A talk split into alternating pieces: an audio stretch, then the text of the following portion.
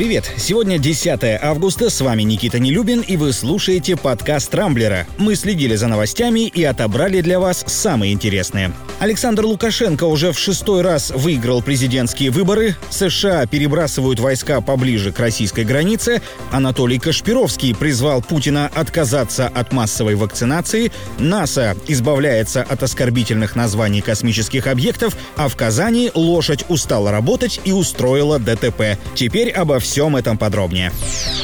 Александр Лукашенко, как и следовало ожидать, в шестой раз стал президентом Беларуси. Окончательные результаты Центр избирком должен озвучить сегодня, но по данным экзит-полов за Лукашенко якобы проголосовали более 80% граждан. Реальность этих цифр, безусловно, вызывает сомнения. Еще на досрочном голосовании независимые наблюдатели зафиксировали магическое завышение явки чуть ли не в полтора раза и выявили более трех тысяч нарушений. Что уж тут говорить об основном дне выборов. Как и следовало ожидать, ожидать, в центре Минска около тысячи человек устроили акцию протеста, которая переросла в столкновение с милицией. Митинг накануне состоялся и у здания посольства Беларуси в Москве, но там прошло спокойно. В общем, все было не зря. И аресты оппозиционных кандидатов, и история с задержанными вагнеровцами.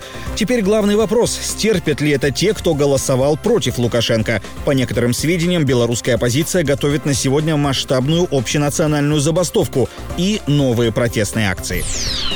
Одной из самых обсуждаемых на Рамблере сегодня стала новость о том, что Соединенные Штаты перебрасывают свои войска в Европе поближе к российским границам. Как заявил глава Пентагона Майк Эспер, делается это для того, чтобы усилить сдерживание России. По словам министра обороны США, во многом этому процессу поспособствовало решение президента Трампа о выводе значительной части американских военных из Германии. Их передислоцируют в другие страны Европы. Добавлю, что ранее Вашингтон призвал страны НАТО в кратчайшие сроки довести свои оборонные расходы расходы до 2% ВВП. Анатолий Кашпировский продолжает хайповать на коронавирусной теме. Напомню, как только началась пандемия, известный в начале 90-х телевизионный целитель всплыл из небытия и принялся врачевать доверчивых россиян через YouTube. Впрочем, судя по статистике, гипнотические установки Кашпировского не особенно помогли. На этот раз экстрасенс решил обратиться сразу к президенту. Он попросил Владимира Путина отказаться от массовой вакцинации граждан. По мнению целителя, это может привести к, цитата, «всемирному погибанию погибанию людей, в том числе многих россиян. Спасти страну, видимо, должны невероятные сеансы Кашпировского. Американская толерантность начала принимать поистине космические масштабы. Ранее в США отказались от названия мороженого «эскимо», якобы унижающего представителей коренных народов Севера.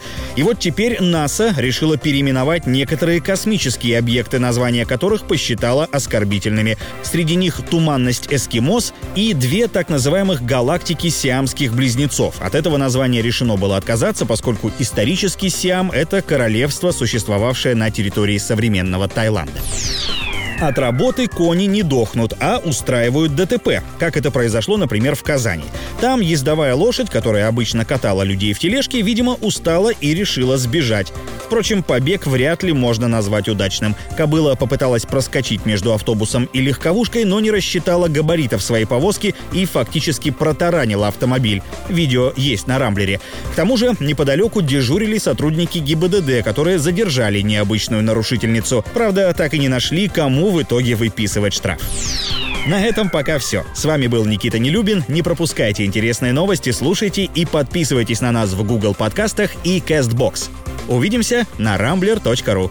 Счастливо!